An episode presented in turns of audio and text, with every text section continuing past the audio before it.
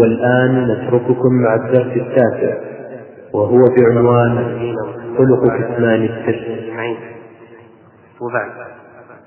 فحديثنا في هذه الليلة أيها الإخوة عن خلق من الأخلاق العظيمة المتعلقة بالصبر ألا وهو كتمان السر.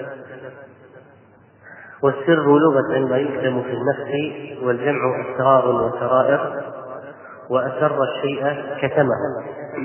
ويقال أظهره أيضا فهو من الأضداد والإسرار خلاف الإعلان وتعلق هذا الخلق بالصبر تعلق واضح.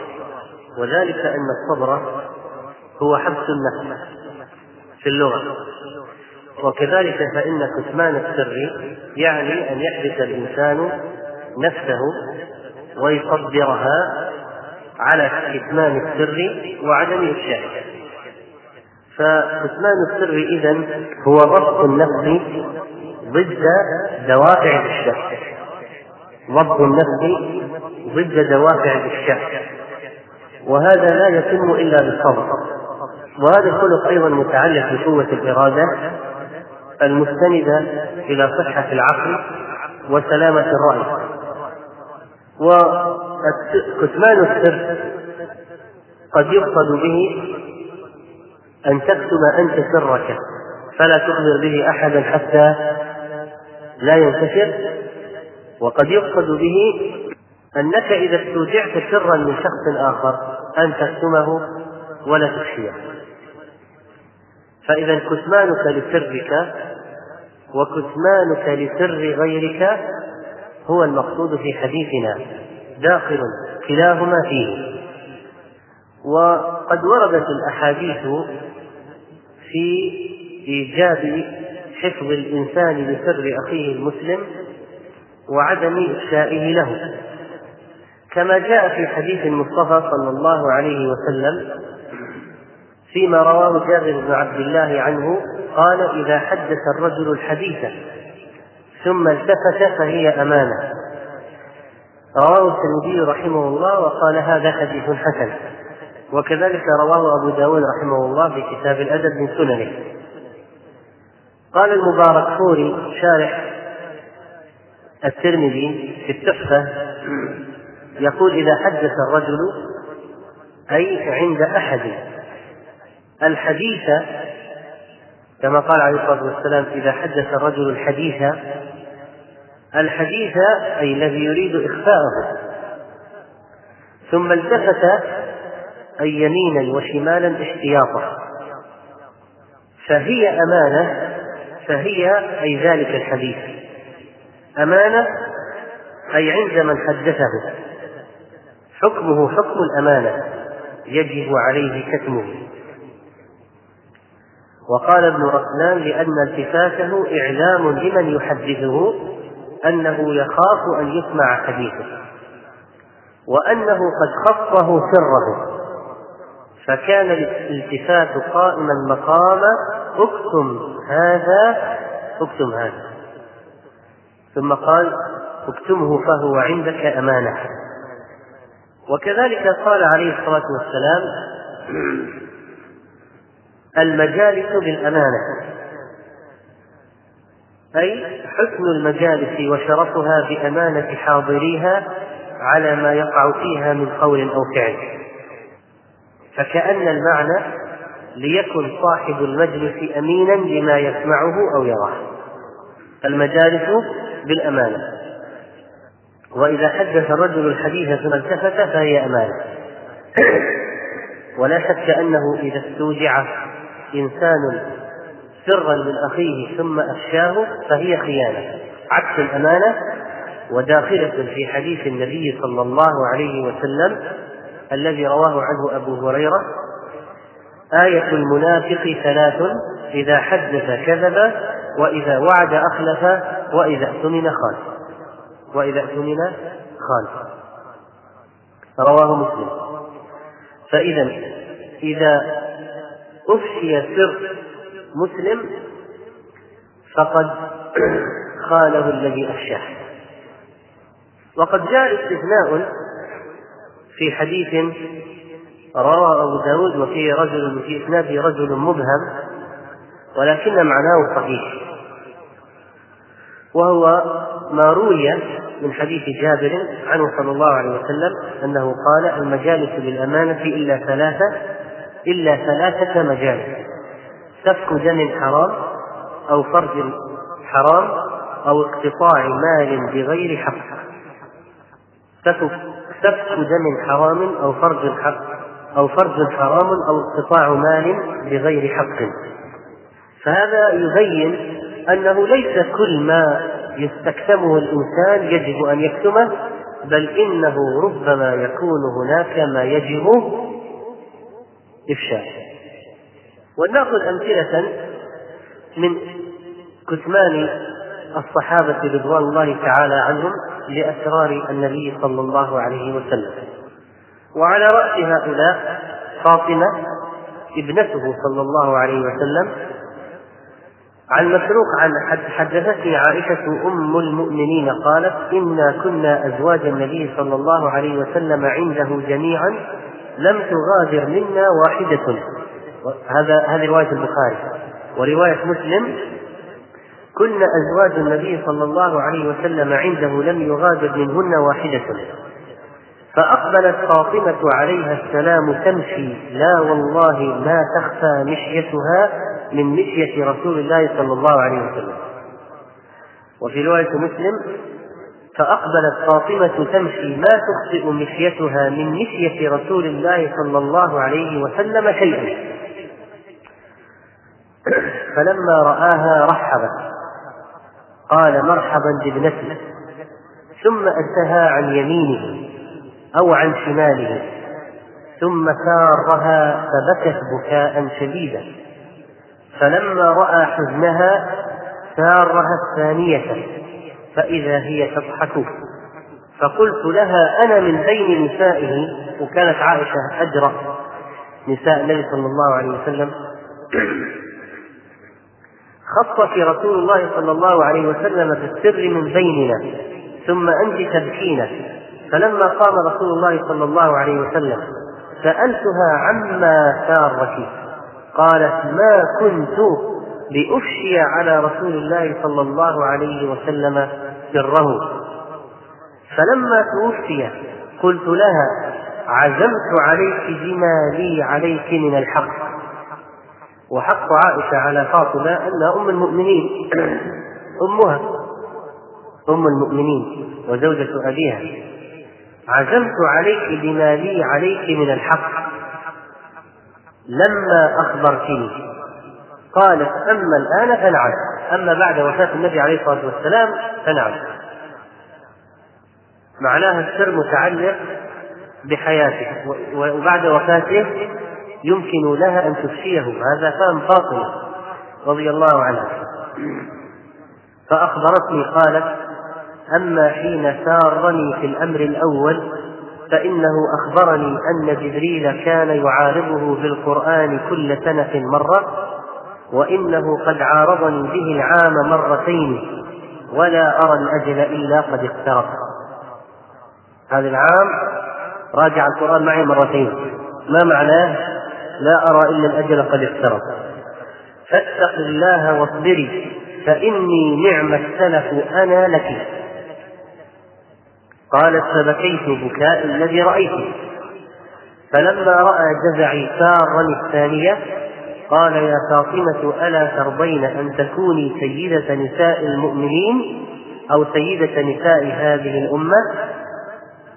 في رواية مسلم قالت فضحكت ضحكي الذي رأيت. قال ابن حجر رحمه الله وفيه أنه لا ينبغي إفشاء السر إذا كانت فيه مضرة على المسر لأن فاطمة لو أخبرتهن لحزن لذلك حزنا شديدا.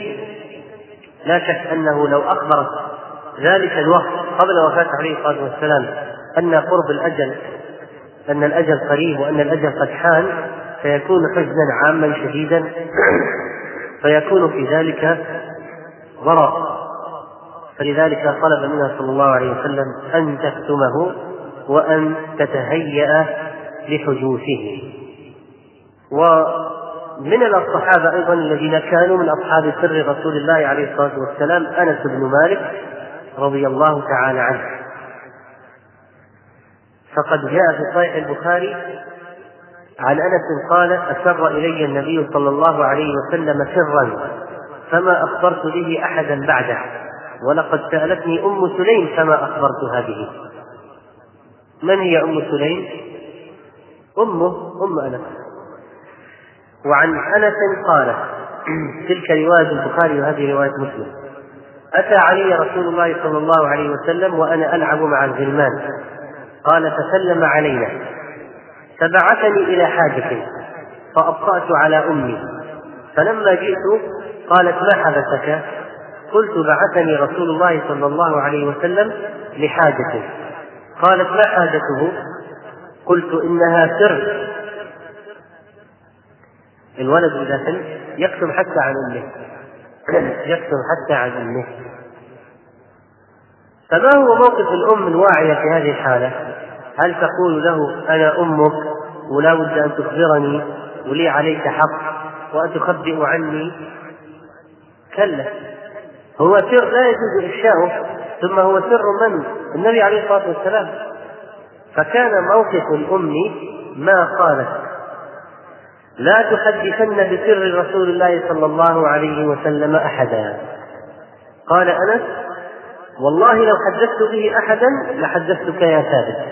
لأن ثابت هو الذي يرويه عن أنس. وفي رواية أحمد قال أنس كنت ألعب مع الغلمان فأتانا رسول الله صلى الله عليه وسلم فسلم. وأخذ بيدي فبعثني في حاجة. وقعد في ظل حائط أو جدار حتى رجعت إليه. فبلغت الرسالة التي بعثني فيها. فلما أتيت أم سليم قالت ما حدثك؟ قلت بعثني النبي صلى الله عليه وسلم في حاجة له. قالت وما هي؟ قلت سر. قالت احفظ على رسول الله صلى الله عليه وسلم سره. قال فما حدثت به أحدا بعدك وفي رواية أيضا لأحمد عن قول أمه أم أنس قالت أي بني أكتم على رسول الله صلى الله عليه وسلم سره وروى ثابت عن أنس قال خدمت رسول الله صلى الله عليه وسلم يوما حتى إذا رأيت أني قد فرغت من خدمته. قلت يقيل رسول الله صلى الله عليه وسلم يأخذ الآن القيلوله فأنا فرصة لي أن أذهب وأروح عن نفسي. فخرجت إلى صبيان يلعبون. قال فجئت أنظر إلى لعبهم قال فجاء رسول الله صلى الله عليه وسلم فسلم على الصبيان وهم يلعبون. فدعاني رسول الله صلى الله عليه وسلم فبعثني إلى حاجة له. فذهبت فيها. وجلس رسول الله صلى الله عليه وسلم في شيء حتى أتيته واحتبست عن أمي عن الاتيان الذي كنت آتيها فيه. حسب الموعد المحدد كل يوم متعوده أن ولدها يأتيها فيه. فلما أتيتها قالت ما حبسك؟ قلت بعثني رسول الله صلى الله عليه وسلم في حاجة له. قالت وما هي؟ قلت هو سر لرسول الله صلى الله عليه وسلم. قالت فاحفظ على رسول الله صلى الله عليه وسلم سره. قال ثابت قال لي انس لو حدثت به أحدا من الناس لحدثتك به يا ثابت. وذلك من عظم مكانة ثابت عنده عند أنس لأنه من أخص طلابه وأفضلهم. وفي رواية لأحمد أيضا أن ثابت قال يا أبا حمزة أتحفظ تلك الحاجة اليوم أو تذكرها؟ بعد عشرات السنين قال إي والله وإني لا أذكرها. ولو كنت محدثا بها أحدا من الناس لحدثتك بها يا ثابت. ولذلك قال أنس رضي الله عنه إن للنبي صلى الله عليه وسلم عندي سرا لا أخبر به احدا ابدا حتى ألقاه.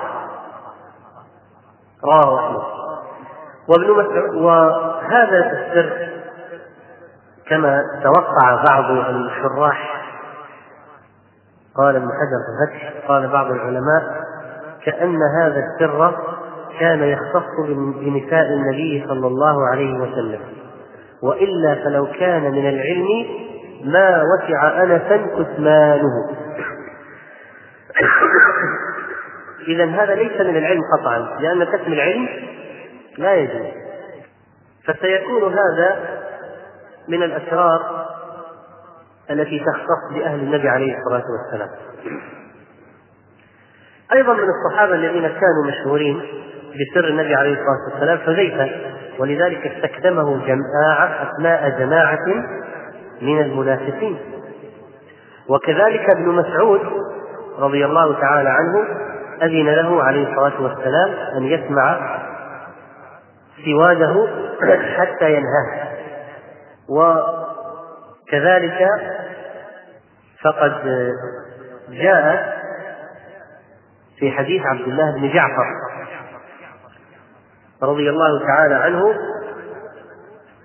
قال أردفني رسول الله صلى الله عليه وسلم خلفه ذات يوم فأسر إلي حديثا لا أحدث به أحدا من الناس.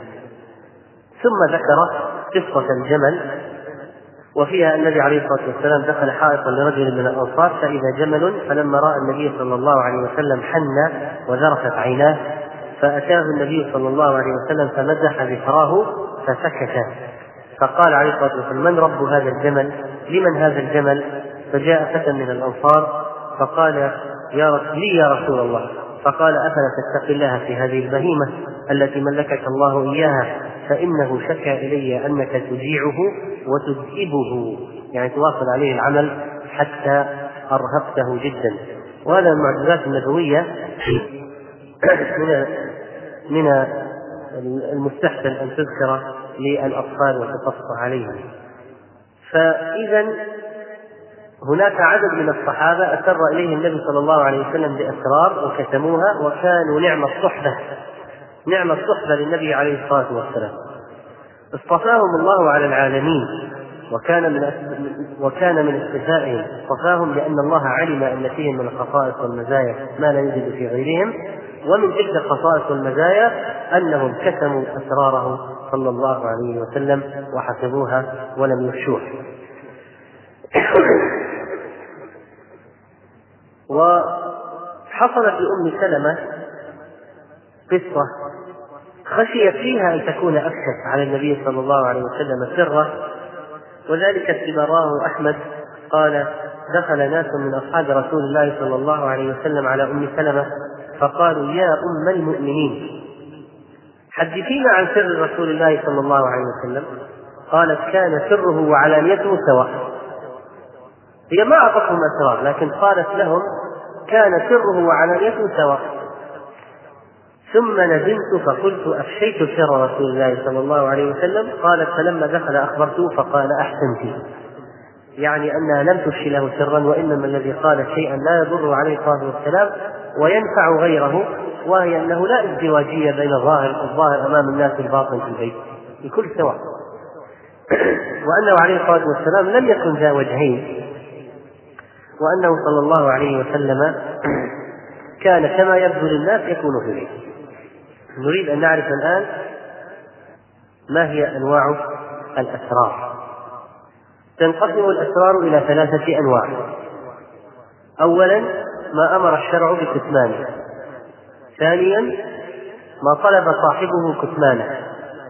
ثالثا ما من شأنه الكتمان واطلع عليه بسبب الخلقة الخلقة أو اطلع عليه بسبب الخلقة أو المهنة.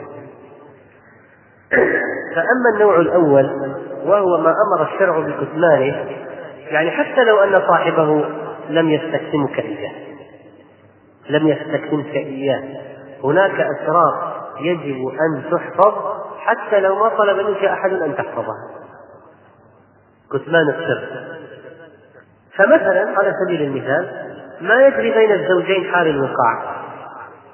ولو ما طلبت الزوجة من زوجها أن يكتم ولو ما طلب الزوج من زوجته أن تكتم فإنه لا يجوز للمرأة ولا يجوز للرجل أن يفشي كل منهما لطرف ثالث فيما يدور بينه وبين صاحبه.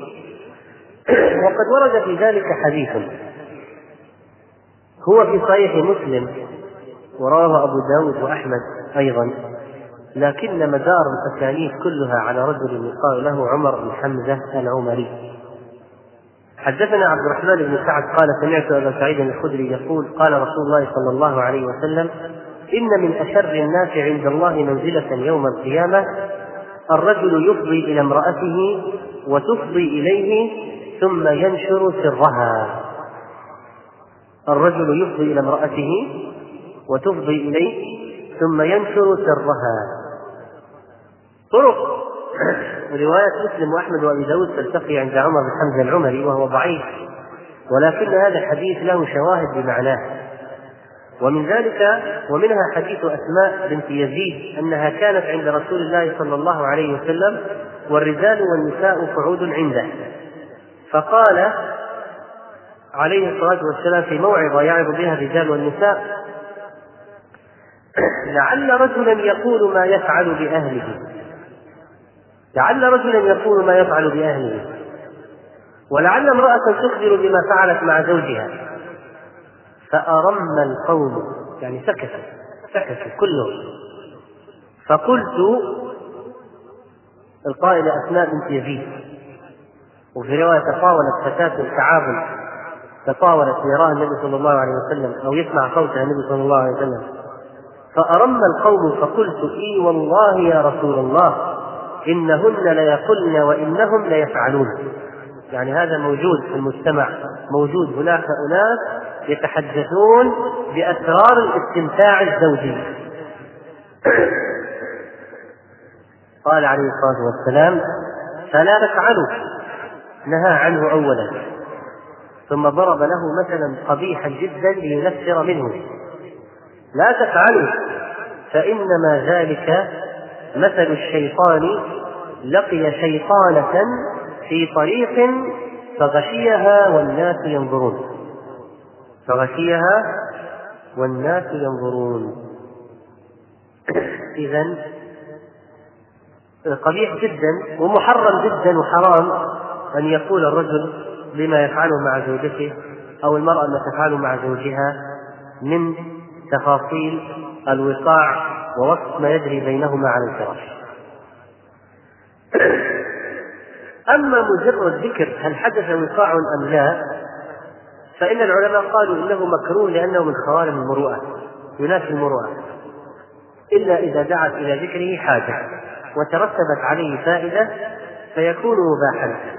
كما لو ادعت المرأة على زوجها بأنه عنين أو معرض عنها أو أنه عاجز عن وقتها عند القاضي مثلا فإنه يجوز أن يذكر ذلك كما فعل الصحابي. وأخبر أن التي ادعت عليه قالت ما معه إلا مثل هدمه الثوب أنها اكذب وأن يا رسول الله اني لانفضها نفض الادين وأخبر النبي عليه الصلاة والسلام أنه يأتيها. فهذا كان لإحادة الشكوى ورد الشكوى عند القاضي رد الدعوة الرد على الدعوة الادعاء الرد على الادعاء عند القاضي ترتب عليه أحكام التفريق بين الزوجين فهنا سيكون الكلام بهذه الحدود بهذه المصلحة أمره واضح.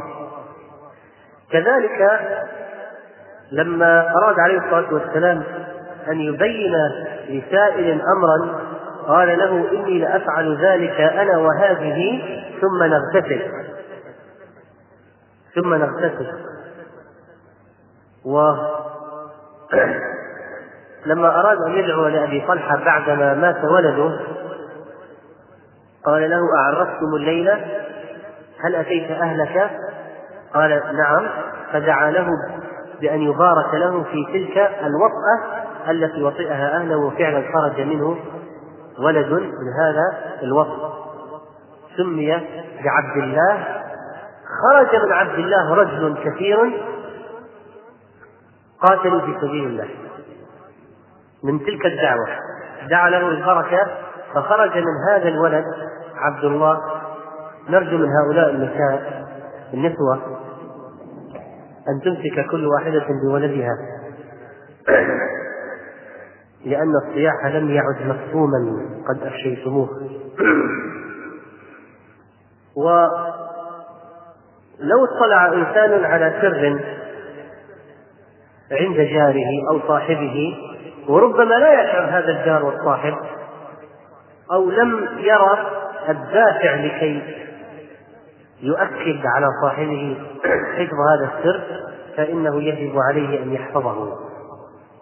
ثم إن قوله عليه الصلاة والسلام إذا حدث رجل الحديث ثم التفت فهي أمانة. يعني حتى لو ما طلب مجرد الالتفات مجرد ما تراه يلتفت يمينا وشمالا احتياطا حتى يتأكد أنه لا أحد يسمع.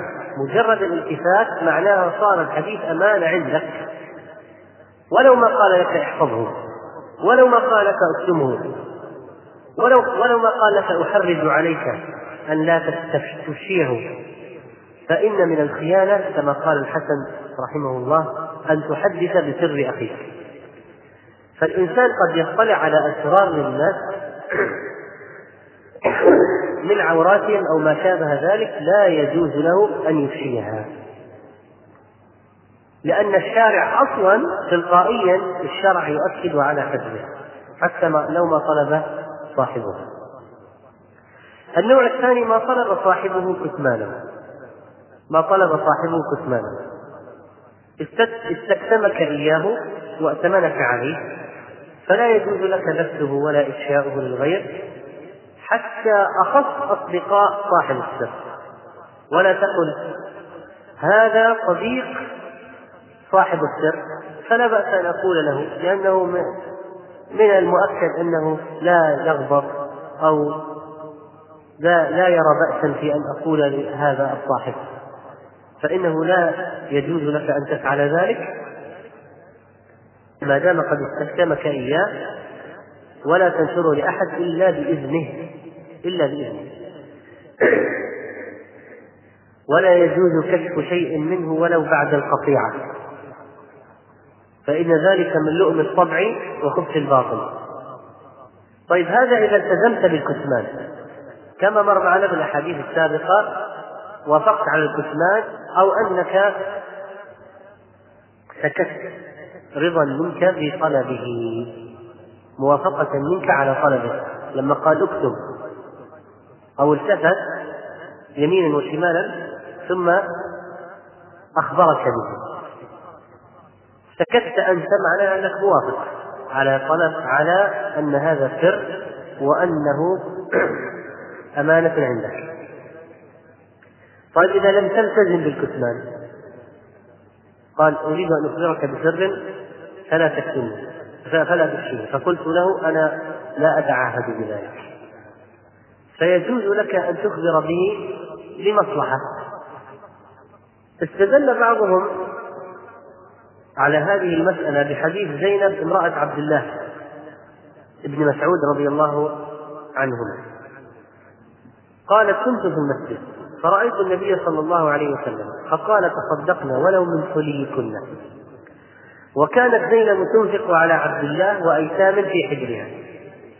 فقالت لعبد الله سل رسول الله صلى الله عليه وسلم أيجزي عني أن أنفق عليك وعلى أيتامي في حجري من الصدقة؟ يجوز أن أعطيك من الزكاة وأنت زوجي؟ فقال سلي أنت رسول الله صلى الله عليه وسلم. يعني تحرج ابن مسعود أن يذهب ويقول النبي عليه الصلاة والسلام يجوز أن تعطيني من زكاتها؟ قال سلي أنت. فانطلقت إلى النبي صلى الله عليه وسلم فوجدت امرأة من الأنصار على الباب. حاجتها مثل حاجتي. حاجتها مثل حاجتي. نفس السؤال. فمر علينا بلال. فقلنا سل النبي صلى الله عليه وسلم أيجزي عني أن أنفق على زوجي وأيتام لي في حجري؟ وقلنا لا تخبر بنا لا تخبر بنا. فدخل فسأله. فقال من هما؟ المفتي لابد أن يعرف ظروف المستفتي حتى يجيب. هل هذه زوجة فقير أو لا؟ إنما جاء سؤال عام هل يجوز المرأة أن تعطي زوجها من زكاتها؟ طيب ما هو الحال؟ فالنبي عليه الصلاة والسلام سأل فقال من هما؟ من هما السائلتان؟ فقال بلال زينب قال النبي عليه الصلاة والسلام أي الزيانب؟ لأن زينب هذا ليس جوابا كافيا. أي الزيانب؟ قال امرأة عبد الله. قال نعم. قال قال بلال امرأة عبد الله. فقال النبي عليه الصلاة والسلام نعم. هذا جواب الفتية نعم. ولها أجران. أجر القرابة وأجر الصدقة.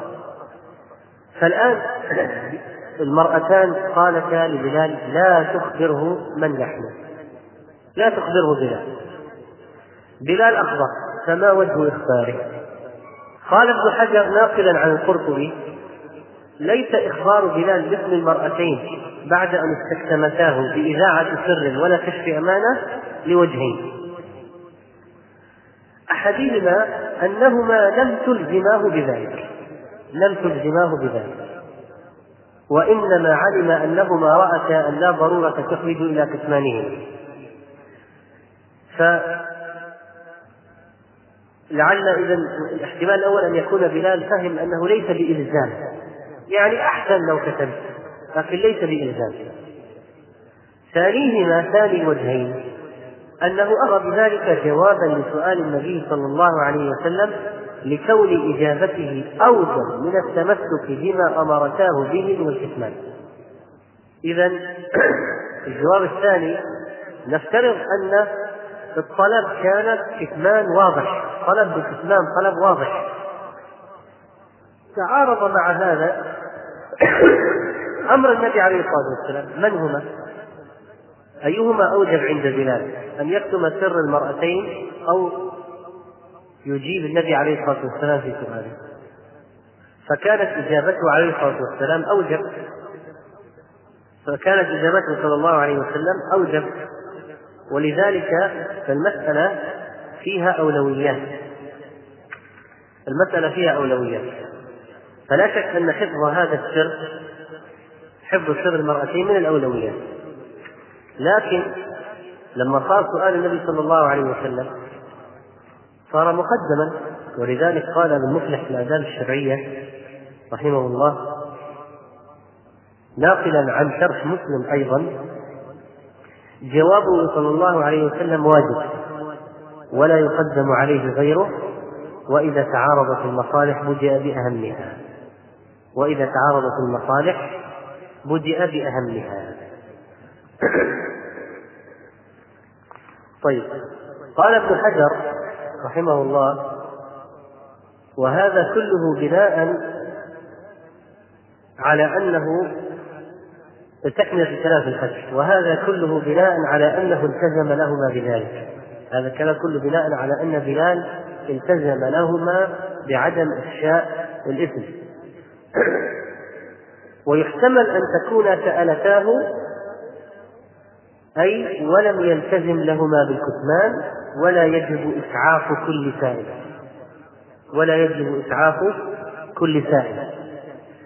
يعني يجب أن تسعف ليس كل السؤال يجب أن تسعفه إذا إذا لم تلتزم له قبل أن يخبرك بالسر قال أريد أن أخبرك بالسر وأكتبه عليك. قلت لا ألتزم. فقلت لا ألتزم لك بذلك. فأخبرك به. وأنت قد قلت له إنني لا ألتزم لك بذلك. ومع ذلك أخبرك به. معناها ما معناها؟ أنه يجوز لك أن تخبر به. لأنه أخبرك به وأنت لم تلتزم له وهو يعلم قبل الإخبار أنك لن تلتزم له طيب متى يكون إفشاء السر من الغيبة؟ متى يجتمع السر إفشاء السر والغيبة؟ متى؟ بس ما ما ما ضروري تكون غيبة ليش؟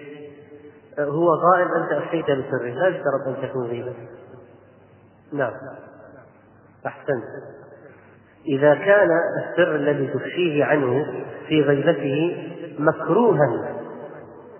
كما قال عليه الصلاة والسلام الغيبة ذكرك أخاك بما يكره.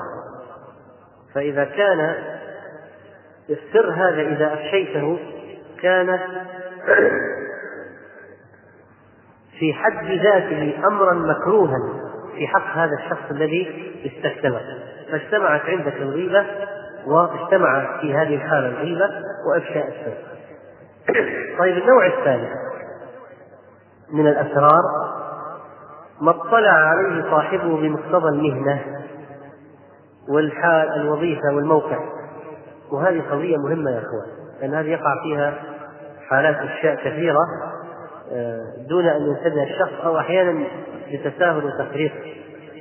مثال الطبيب والمفتي وأمين السر في الشركة أو المؤسسة مثلا. الآن الطبيب يأتيه أشخاص يتعالجون عنده. كثيرا ما يذكر المريض سرا من الأسرار. بل يكاد يكون هذا يعني غالب علاقات الأطباء بالمرضى علاقات مبنية على إفشاء الأسرار. مثل الأطباء النفسانيين وغيرهم وقد يكون المرض ناشئا عن معصية. وقد يكون طبيب نساء وولادة أو يكون الشيء له علاقة ب أمور يخبر بها الرجل الطبيب عن علاقته بأهله فيما يتعلق بالفراش مثلا. أصلا اطلاع الطبيب على عورات المرضى عند الكشف عليهم هذا سر بحد ذاته. وربما يتساهل بعض الأطباء في الإخبار عن أوصاف لبعض المرضى الذين يطلعون عليها أو كذلك الذين يجرون عمليات جراحية وفي مناطق حساسة من الجسد. وقد يتساهل بعض الأطباء بذكر أشخاص بأخبارهم أخبار معينة عن أشخاص أخبروهم بها. ويقع كذلك لبعض طلبة العلم. ربما يكون المفتي عنده نوع من الصيانة لكن الآن مع قلة المفتين والعلماء يتبوأ شيء من مكان يتبوأ شيئا من مكانتهم بعض طلبة العلم. ممن يكون يعني مثلا في إمامة مسجد أو إلقاء دروس ونحو ذلك. هذا التصدي أو الظهور للعامة يدفع العامة إلى نشدان جواب مسألة عند هذا الشخص. فإذا أرادوا معرفة جواب مسألة التفتوا حوله فيرون هذا هو الظاهر وهذا هو المقدم وهذا هو الذي يخطر بهم أو يلقي الدروس أو أنه يتصدى للإجابة عنه. فماذا سيكون الواقع أنهم سيبادرونه بالسؤال. قد يدري عن الجواب وقد لا يدري لكن في كل الحالات أسئلة الناس تحوي معلومات. وبعض السائلين قد يصرح باسمه. قد يأتي هو شخصيا ويسأل أو أنه يذكر أوصافا أو يتبين لطالب العلم أو للمسؤول يتبين له من هذا الشخص أو من هو الطرف الآخر الذي يسأل عن حكم متعلق به. هذه أسرار. أسرار. لا يجوز كشفها لأنه لما جاءك مستفتيا وسائلا إنما ألقى إليك بأسراره وفتح لك ما في صدرك فلا يجوز نقل هذه الأشياء وفضح أسراره إلى غيره لأنه بمجرد ما جاء سأل بعض السائلين قد يقول قد يقول. أرجو أن تعتبر هذا السؤال سرا ولا تذكره. وبعضهم يقول ولا تذكره في خطبة ولا في درس ولا في شيء لأنه يرى أنه يتضرر من معرفته. وكأنه يقول لك حتى لو وجدت مصلحة في أن تخبر للعظة والعبرة وكذا فليس على نقصتها لك دور القصص أخرى. وقلها للناس إنما أنا قصتي هذه سر فيجب احترام ذلك وصيانة السر وعدم الإفشاء. وهذا كلام هذا مقام يطول الكلام فيه لأنه شيء حساس ومتعلق بأسرار الناس وواقعي يقع كثيرا ولا بد من الانتباه إليه. وهذا كلام هذا مقام يطول الكلام فيه لأنه شيء حساس ومتعلق بأسرار الناس وواقعي يقع كثيرا ولا بد من الانتباه إليه. الآن ننتقل إلى أيضا مثال آخر. بعض الموظفين في بعض الشركات. محاسب. محاسب عنده أسرار الشركة. الأرباح الخسائر المصروفات إلى آخره. وتسرب بعض هذه الأرقام أو الأسرار الشخص الأسرار الذاتية للشركة ربما ضر أضر بالشركة أو بصاحب الشركة. فلا يجوز للإنسان إذا كان قائما على شيء من أسرار الشركة أن يفشي ذلك. أو أن يخبر بارقام أو معلومات. قد يؤدي هذا إلى نقص في حق صاحب الشركة أو سمعته أو أو إنتاجية شركته ونحو ذلك. ولذلك هناك الآن يعني في العالم شيء اسمه التجسس الصناعي لسرقة الأسرار الصناعية. يبذلون له أموالا طائلة. شركات تتجسس على شركات لاستكشاف ما عندها من المخترعات التي أنفقت عليها أموالا طائلة في مختبرات البحث لديها ويدفعون لذلك الملايين ويرشون أشخاص داخل الشركات لسحب المعلومات منهم. في الميزانيات أو ما يتعلق بأسرار الإنتاج أو التصنيع ونحو ذلك. كل موظف موجود في الشركة أو في المحل مؤتمن تلقائيا على أسرار صاحب المحل أو صاحب الشركة. ولا يجوز له أن يخشيها ولا أن يخبر بها إلا إذا كان في كتمها مضرة للمسلمين. إلا إذا كان في ذلك مضرة للمسلمين. وتكلم العلماء في موضوع الأسرار أو كتمان الأسرار في قضية من رأى منكر من رأى شخصا في هيئة في حال لو شهد عليه بها لحده أقيم عليه الحد هل يبلغ أو لا يبلغ؟ هل الأفضل أن يبلغ ويكتم هذا ويعتبره سرا؟ ففرقوا بين المجاهر وغير المجاهر فقالوا غير المجاهر تكتم أمره ولا تبلغ به القاضي ولا تنقله ولا تخبر به طبعا تنصح الرجل وأما إذا كان مجاهرا فكل أمة معافى إلى المجاهرين هذا رجل سوء يشيع المنكر في الناس والمجتمع فعند ذلك يبلغ عنه واحد يروج مخدرات عصابة دعارة اتخذ من شقة له أو محل. مكانا يؤوي الفسقة والفاسقات ويأخذ الأجور والدلالة على الشر والمجون والحرام.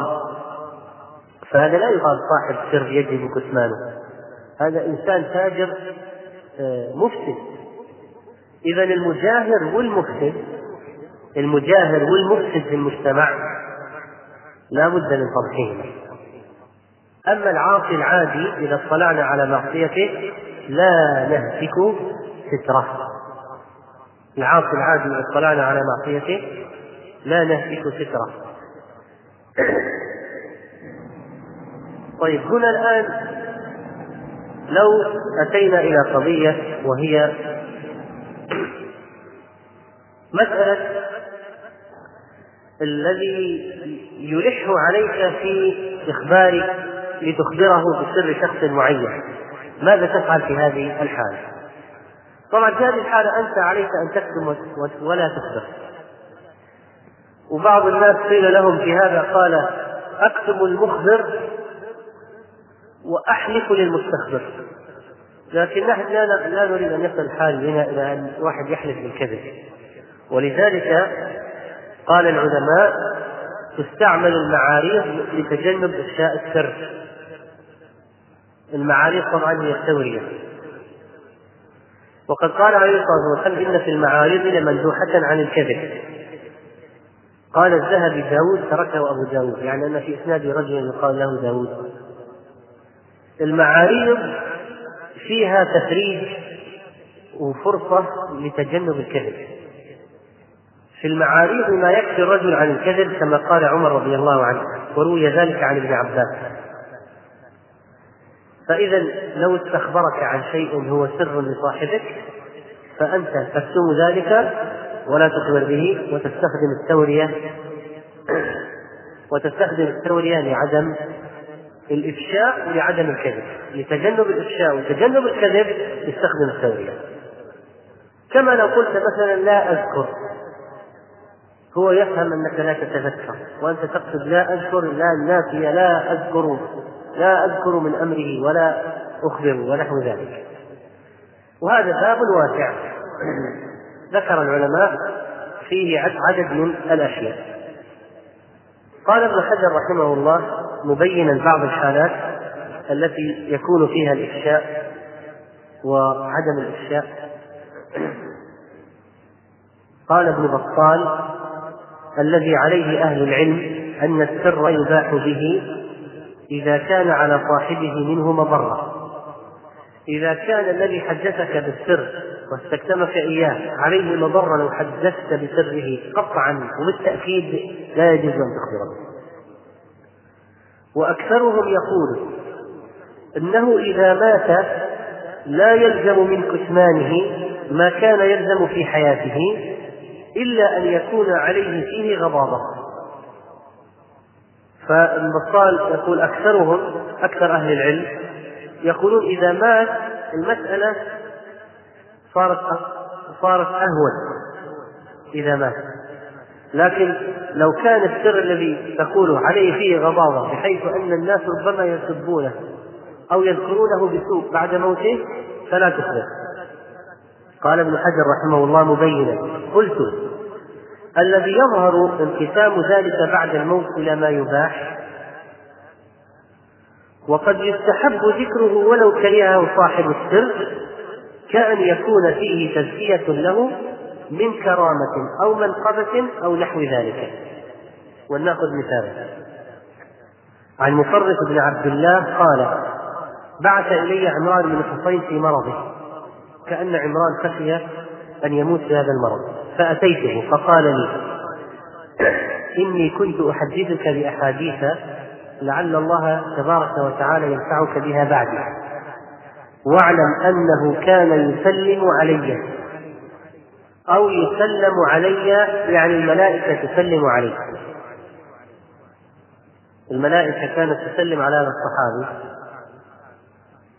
وهذه طبعا منقبة واضحة. لكن الصحابي لا الصحابة لم يكونوا من الذين يريدون الفخر والكلام وأن وأن يخبروا بكراماتهم عند الناس. كانوا أقرب إلى الإخلاص من أي جيل آخر من الناس. ولذلك عمران كتم هذا. لما مرض خشي أن خشي أن يموت في هذا المرض قال لمصرف هو من أخص أصحابه قال أنا حدثتك بأحاديث واعلم أنه كان يسلم علي أو يسلم علي يعني الملائكة تسلم علي. أسمع كلام الملائكة ويسلم علي. فإن عشت فإن عشت إن عشت أنا الآن المخبر إن عشت فاكتب علي. ولا تخلف وإن مت فحدث إن شئت. لأن الإنسان إذا مات الذكر الحسن ينفعه إبراهيم قال واجعل لي لسان صدق في الآخرين لأن الإنسان إذا صار له مناقب حمده الناس عليها ودعوا له بالخير واقتدوا به ليس كذلك؟ فالكرامات والمناقب كان السلف يخفونها ولكنهم ربما قالوا لبعض تلامذتهم أو اللصيقين بهم أقرب الناس إليهم اكتم هذا. وبعضهم عبد الله بن مبارك حصلت له كرامات في الجهاد أو حصل أنه آه، غطى نفسه لكي لا يعرف واستحلف من عرف شيئا من شجاعته أو إقدامه أن لا يذكره إلا بعد موته. لماذا؟ خشية على إخلاصه. فيقول عمران وإن مت فحدث إن شئت. فحدث إن شئت. وفي رواية لا تحدث بهما وذكر له حديثين قال لا تحدث بهما حتى أموت طيب إذا يقول ابن حجر رحمه الله الذي يظهر انقسام انقسام ذلك بعد الموت إلى ما يباح وقد يستحب ذكره ولو كرهه صاحب السر مثل إيش؟ مثل الكرامات والمناقب. الكرامات والمناقب هذه لو صاحب السر استكتبك إياها وقال لا تخبر بها لأجل الإخلاص إذا مات انتفى المحذور انتفى المحذور الآن. لن يأتي إليه الناس ويقولون ما شاء الله عليك وأنت يحدث لك كذا وكذا فيلقى العجب في نفسه. مات. إذا أنت الآن لإفادة الرجل في قبره تخبر بها عنه لأجل أن يقتدي به الناس ويدعو له ويحمدوه فهذا ينفعه. وينتفع به الناس أيضا ينتفع به الناس. وهذه فيها قصص هذه فيها قصص.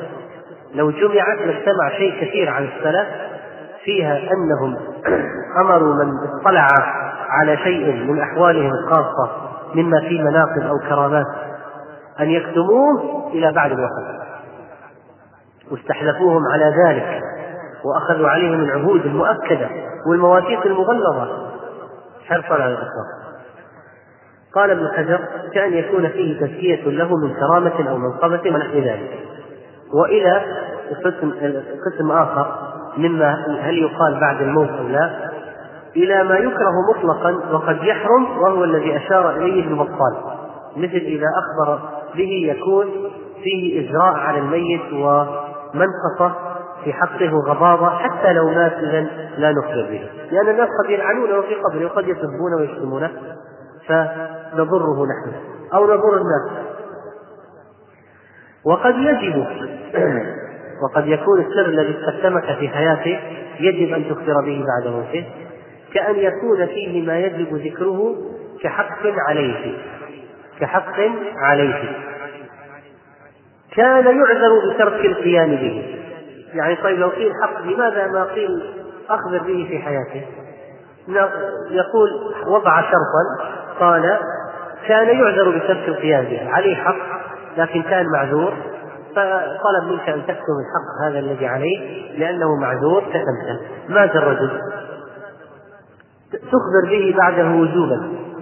قال ابن حجر معلما ذلك فيرجى بعده إذا ذكر لمن يقوم به عنه أن يفعل ذلك. تذهب إلى ولده إلى صديقه تقول ترى فلان هذا اللي مر عليه حق معين أو فعل شيئا معينا مثلا ترى هو سرق من شخص. نعم. وبحث عنه بحث عنه ما وجده لكن قيل له إنه في بلد كذا أو كذا ولكن ما استطاع الوصول إليه. وأنت ستسافر إلى تلك البلد مثلا اقضي فلان حق ذاك صاحب الذي مات. إذا قد يكون هناك أحوال يجب الإخبار بها بعد الموت. ولو استكتم استكتمك صاحبها في حياته إذا هذا بعض التفاصيل المتعلقة بمسألة متى يفشي ومتى لا يفشي. الحمد لله. لا بد أن نعلم أيضا أيها الإخوة أن الأسرار تتفاوت وأن إفشاءها ليس في درجة واحد واحدة في درجة واحدة في الإثم. فكلما كان إفشاء السر أكثر مضرة كان الإثم بإفشائه أعظم. فبعض الأسرار ربما يكون في إفشائها مضرة عامة للمسلمين. مثل من أمثلة ذلك المغازي التي غزاها النبي صلى الله عليه وسلم وكان يكتم أمره فيها. وربما لم تخلو غزوة من غزواته عليه الصلاة والسلام إلا وفيها درس رائع في كتمان السر خذ مثالا على ذلك الهجرة. لما هاجر النبي صلى الله عليه وسلم وأبو بكر وجاء وجاء من يسأل عنهما وجاء من يسأل عن أبي بكر أين ذهب. فكانت عائشة تقول أسماء والله لا ندري. كذلك في قصة حافظ حافظ رضي الله عنه لما حصل منه تفريط في سر المسلمين من من شدة الموقف يقول عمر يا رسول الله دعني فلأضرب عنقه فإن الرجل قد نافق لو وصل انكشفت القضية وصل الخبر إلى أهل مكة لأن النبي صلى الله عليه وسلم يستعد لرجل كم من الأرواح كانت ستزهق. ما كانت لتزهق لو أنه أخذهم على حين غرة لأنهم سيستعدون وهذا يعني الأرواح من المسلمين تستضيء تذهب بسبب إفشاء السر تحرك النبي عليه الصلاة والسلام في عشرة آلاف مسلم ما وصل خبر إلى أهل مكة. وخبر حاصل قد جاء به الوحي. هذا يدل على أي شيء؟ يدل على كتمان المجتمع مجتمع الصحابة رضوان الله عليهم للأسرار.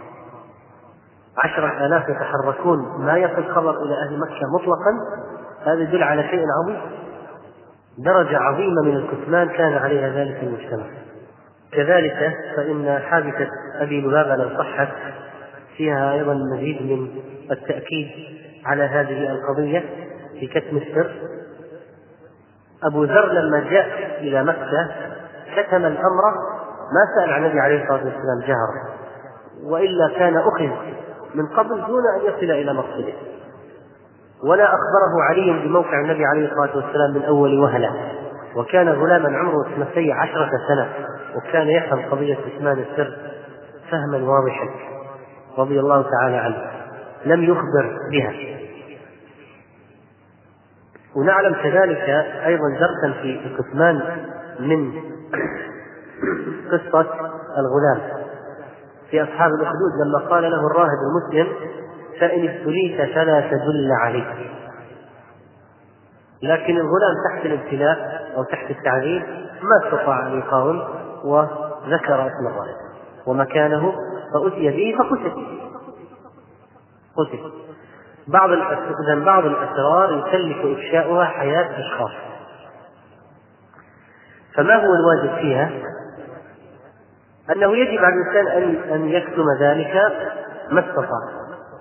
لكن إذا خرج الأمر عن استطاعته عذب تعذيبا شديدا جدا حتى أنه خرج ما ما ما عاد يتحمل مطلقا فعلا يعني فعلا أنه أنهم قد بلغوا النهاية في تعذيبه فهنا لو تكلم فهنا لو أنه تكلم مكرها يختلف عما عندما يتكلم من أول سؤال أو يتكلم بإرادته واختياره كما يفعل ذلك كثير من الذين يخونون وهذا وهذه المسألة لا شك أنها مؤثرة جدا في طريق الدعوة إلى الله سبحانه وتعالى. فلو أنه لم يتربى عليها الناس لحصل من ذلك ضرر عظيم. وكم أتي المؤمنون من هؤلاء الذين يفشون أسرارهم. ولأجل ذلك كان كانت التربية على هذا في العهد الأول عهد النبوة أمرا عظيما تشهد له الحوادث والآثار والقصص التي جاءت حتى أن المجتمع كله كان منضبطا في هذه القضية. من الأسرار ما يطلع عليه الناس الذين لا ينبه لهم وهذه مسألة ينبغي أن ينتبه إليها أصحاب السر. مثل الخدم. بعض الناس لا ينتبهون من الصغار أو من الخدم. الصغار أو الخدم. فيحدث لهذه لهذا الإهمال نتائج شنيعة. يقول هذا الصغير ما يفهم فإذا به يسجل كل شيء ثم يذيعه في المدرسة أو في الخارج نعم. وكذلك الخدم. يقول هذا هندي هذا هذه فلبينية هذا كذا هذا من ثم هو يعرف كل شيء. ولذلك ماذا جاء في حديث أبي زرع قالت الثانية زوجي لا أبث خبره إني أخاف أن لا أذره. قالت الحادية عشرة زوجي أبو زرع كما أبو زرع ثم قالت جارية أبي زرع كما جارية أبي زرع لا تبث حديثنا تبثيثا إلى آخره. فميزة جارية أبي زرع أنها لا تنقل أخبار البيت ولا تبث الحديث ولا تفشي الأسرار. إذا هذا ينقلنا إلى قضية انتقاء الأشخاص في صفاتهم في عملية كتمان الأسرار. يقول الماوردي رحمه الله تعالى في أدب الدنيا والدين وهو كتاب عظيم. يعلم أن كتمان الأسرار من أقوى أسباب النجاح وأدوم وأدوم لأحوال الصلاح. وروي عن النبي صلى الله عليه وسلم أنه قال استعينوا على الحاجات بالكتمان فإن كل ذي نعمة محسود وقال علي بن أبي طالب رضي الله عنه سرك أسيرك. فإن تكلمت به صرت أسيرا صرت أنت أسير وقال بعض الأدباء من كتم سره كان الخيار إليه ومن أخشاه كان الخيار عليه. وقال بعض الفصحاء ما لم تغيره الأضالع. فهو مكشوف فهو مكشوف ضائع. وكم من إظهار سر أراق دم صاحبه ومنع من نيل مطالبه ولو كتمه كان من خطوته آمنة. وفي عواقبه سالمة ولنجاح حوائجه راجية. إظهار الرجل سر غيره أقبح من إظهار سر نفسه. أنت عندك سر خاص بك. لو أفشيته لغيرك أهون من أن تفشي سر غيرك غير سر غيرك الذي استودعك إياه. لأنه يبوء بإحدى وصمتين الخيانة إن كان مؤتمنا أو النميمة إن كان مستودعا. فأما الضرر فربما استويا فيه قال مدام إفشاء السر وفي الاستغفال بإبداء السر دلائل دلائل على ثلاث أحوال مذمومة لو واحد عنده سر قضية خاصة ما استطاع أن يكتمها وأفشاها هذا يدل على أي شيء؟ يدل على أمور. أولا ضيق الصدر وقلة الصبر حتى إنه لم يتسع لسر ولم يقدر على الصبر وقلنا أن ارتباط كتمان السر بالصبر ارتباط وجيه فإن كتمان السر هو نوع من أنواع الصبر. فإذا كان عندك سر بعض الناس ما يرتاح حتى لو يفشي يعني أسوأ الأمور عنده يفشي حتى يرتاح. لابد أن يقول لأحد ما القضية. فلما قالها صار صار أسيرا لهذا الشخص الذي قالها له. فإذا أفتى سر نفسه لغيره دل ذلك على ضيق صدره وقلة صبره كما قال الشاعر إذا المرء أفشى سره بلسانه ولام عليه غيره فهو أحمق. إذا ضاق صدر المرء عن سر نفسه فصدر الذي يستودع السر أضيق. ثانيا من محاذير أشياء إسرارك الآخرين الغفلة عن تحذر العقلاء والسهو عن يقظة الأذكياء. لأنك لو استودعت شخصا سرا فإنه لا يأمن من أن يغلط ويفشي فربما يكون عند حازم فيزل أو جاهل فيخوف. وثالثا إذا أفشيت سرك فقد ارتكبت من الغرر واستعملت الخطر. حتى قال بعض الحكماء سرك من دنك فإذا تكلمت به فقد أركته. طيب هنا قد يقول قائل طيب بعضنا عنده أسرار لكن لا بد أن يحدث بها شخصا آخر. مثل شيء خطير حدث له لا بد أن يأخذ فيه رأيه حتى وهو سر لكن لا بد أن يفشيه لشخص ليعطيه فيه حلا أو شيئا. فإذا لابد الشخص الذي تفشي إليه يكون على درجة أو على صفات مهمة قال رحمه الله واعلم أن من الأسرار ما لا يستغنى فيه عن مطالعة صديق مساهم واستشارة نصيح مسالم فليختر العاقل لسره أمينا إن لم يجد إلى كتمه سبيلا. إذا ولا بد أن تفشي أولا تختار الأمين. وليتحرى في اختيار من يأتمنه عليه ويستودعه إياه. يعني حتى الأمناء اللي عندهم أمانة ليس كلهم يحفظون الأسرار انتقي من الأمناء. قال فليس كل من كان على الأموال أمينا كان على الأسرار مؤتمنا. والعفة عن الأموال أيسر من العفة عن إذاعة الأسرار. يعني بعض الناس تعطيه المال يحفظه تعطيه السر نفس الشخص لا يعلم لأن الإنسان قد يذيع سر نفسه بمبادرة لسانه وسقط كلامه. ويشح باليسير من ماله حفظا له وظنا به. فمن أجل ذلك كان أمناء الأسرار أشد تعذرا وأقل وجودا من أمناء الأموال. وكان حفظ المال أيسر من كتم الأسرار لأن إحراز الأموال منيعة وإحراز الأسرار بارد لأن أحراز الأموال منيعة. أحراز الأسرار الأموال خزائن وأقفال منيعة. وأحراز الأسرار النفوس الناس باردة يذيعها لسان ناطق ويشيعها كلام سابق. أو يشيعها كلام سابق. وقال عمر بن عبد العزيز القلوب أوعية القلوب أوعية الأسرار والشفاه أقفالها والألسن مفاتيحها فليحفظ كل امرئ مفتاح سره. ومن صفات أمين السر أن يكون ذا عقل صاد ودين حاجز. عقل صاد يعني يصد عن الشر ودين حاجز يحجز عن الإفشاء.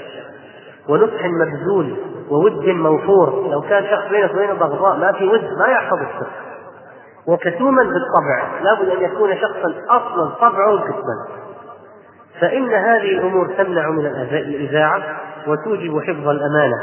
فمن كملت فيه فهو عنقاء مغرم.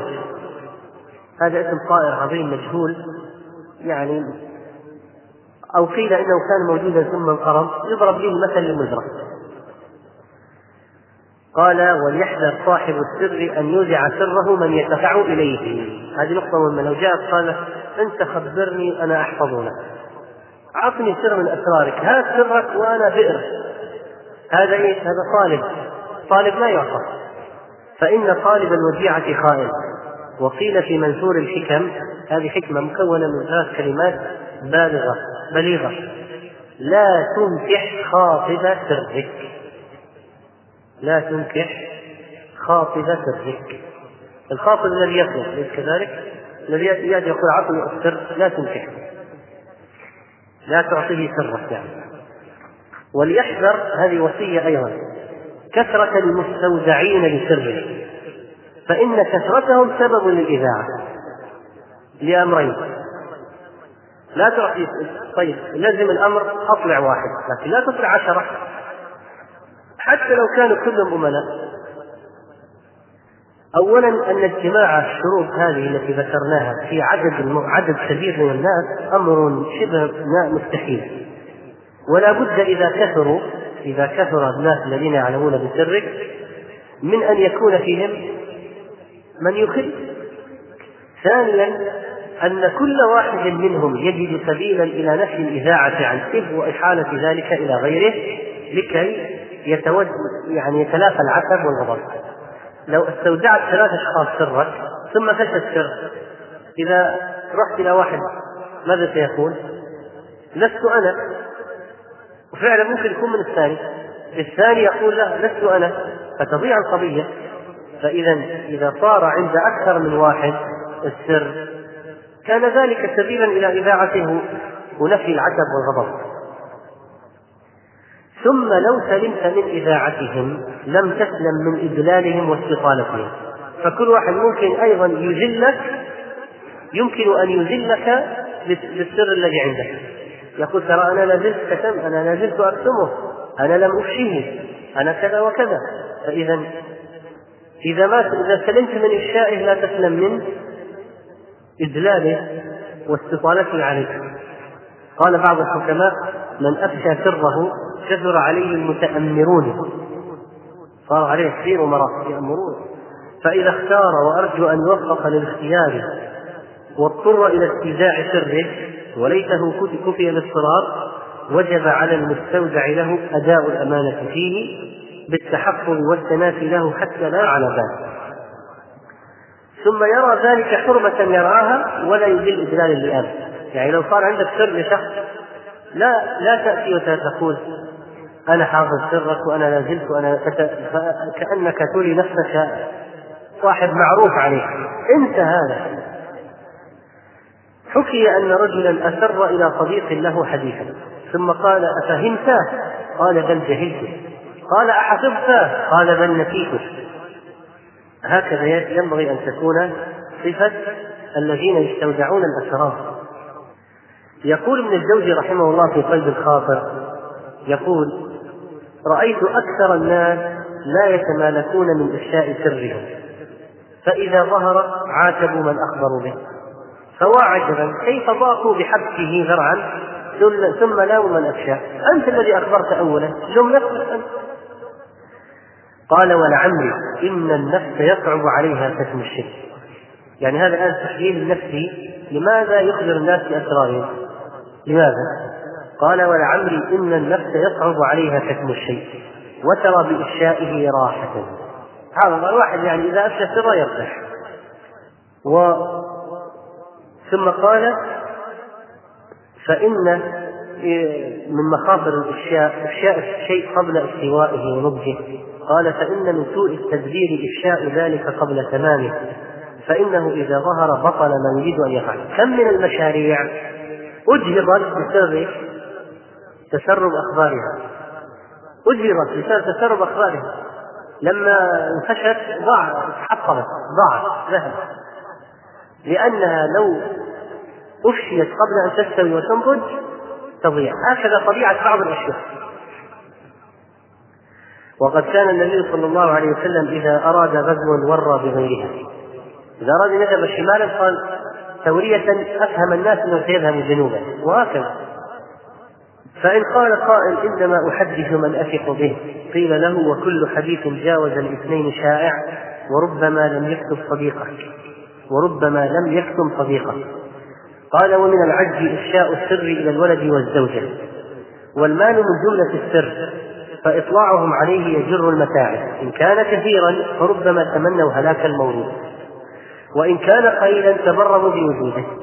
قالوا ما عنده أبونا ما عنده إلا كذا زوجي ما عنده إلا كذا تبرموا وربما طلبوا من الكثير على مقدار كرته فأتلفته النفقات. قال وستر المصائب من جملة كتمان السر. لأن إظهارها يسر الشامت ويؤلم المحب. قال وكذلك ينبغي أن يكثر مقدار السن لأنه إن كان كبيرا استهرموه وإن كان صغيرا احتقروه.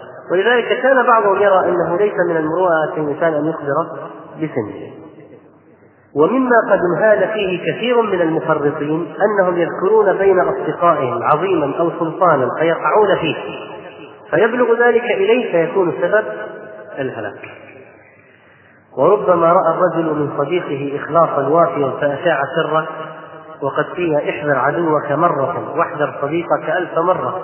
فلربما انقلب الصديق فكان أدرى بالمضرة. ورب مشكل سره ورب مشكل سره إلى زوجة أو صديق فيصير بذلك رهينا عنده. فلا يتجاسر أن يطلق الزوجة ولا أن يهجر الصديق مخافة أن يظهر سره القبيح. فالحازم من عامل الناس بالظاهر فلا يضيق سره في صدره فإن فارقته امرأة أو صديق أو خادم لم يقدر أحد منهم أن يقول فيه ما يكره. طبعا يجب أن نبين أن النساء ليسوا سواء يعني تعقيبا على كلام زوجي رحمه الله. فإن بعض النساء وفية وافية ومثل خديجة للنبي صلى الله عليه وسلم لا شك أنها تعين وأن الإنسان يجد مستراحا وانفراجا في الإفشاء لمثل من هذه حالها لكن إذا كان يعلم أن اللسان يفلت وأن الكلام ينقل فلأي شيء يتكلم؟ لذلك قولة بعضهم كان يقال لا تطيعوا النساء على سركم يصلح لكم أمركم الكلام ليس على إطلاقه. فهذا بحسب حال المرأة. فهذا بحسب حال المرأة. من صفات الصديق الخير لصديقه أن يكتم سره. قلوب الأحرار قبور الأسرار.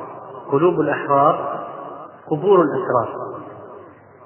ليس الكريم الذي إن زل صاحبه بس الذي كان من أسراره علم إن الكريم الذي تبقى مودته ويحفظ السر وإن صام سواء هجرت أو بقيت مودته فهو لا زال يحفظ عليك سرك.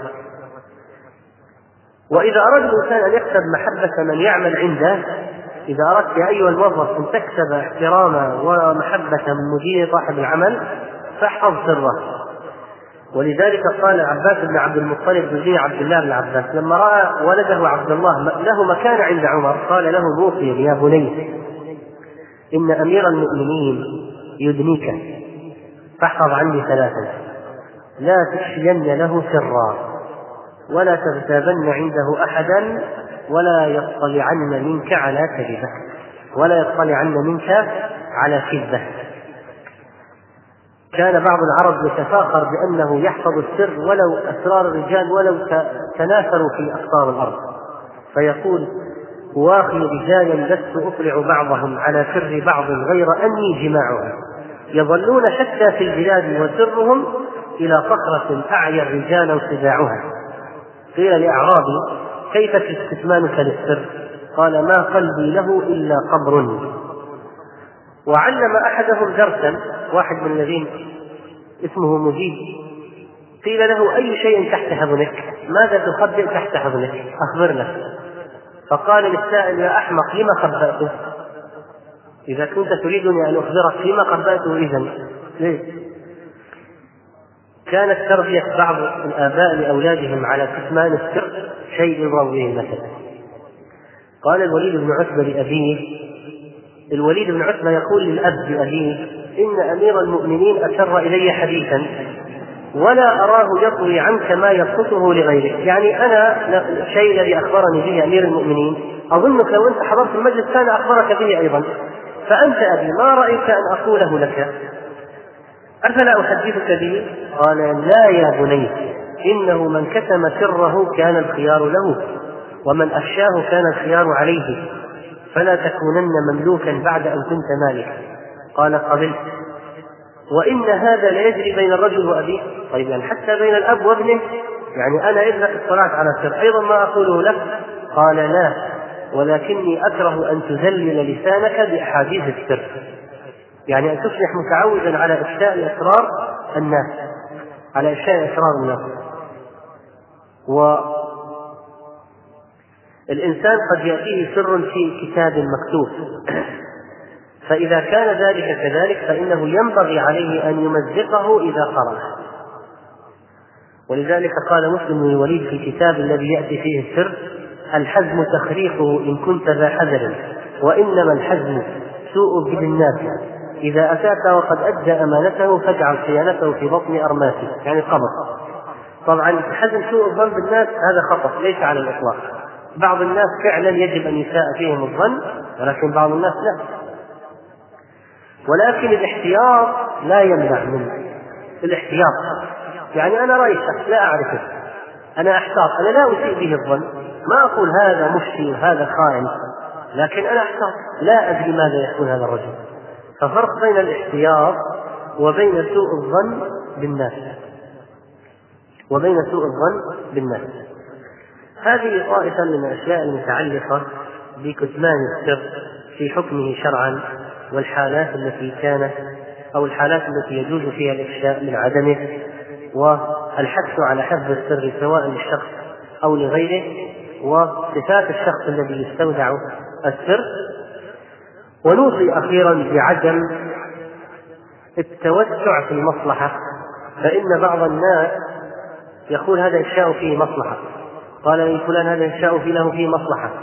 يتوسعون في المصلحة فيشون الخلق وكل الأسرار التي عند الأطباء والتي عند المفتين والتي عند الموظفين في الشركات هذه الناس كلما كان الشخص في مكان ائتمان فإنه إذا لم إذا لم يؤدي الأمانة فهو خائن. فهو خائن. نسأل الله سبحانه وتعالى أن يجعلنا ممن يؤدون أمانة الأسرار وممن يكتمون أسرار المسلمين وممن يفقهون متى يكتم ما يكتم مما لا يكتم والله أعلم وصلى الله على نبينا محمد.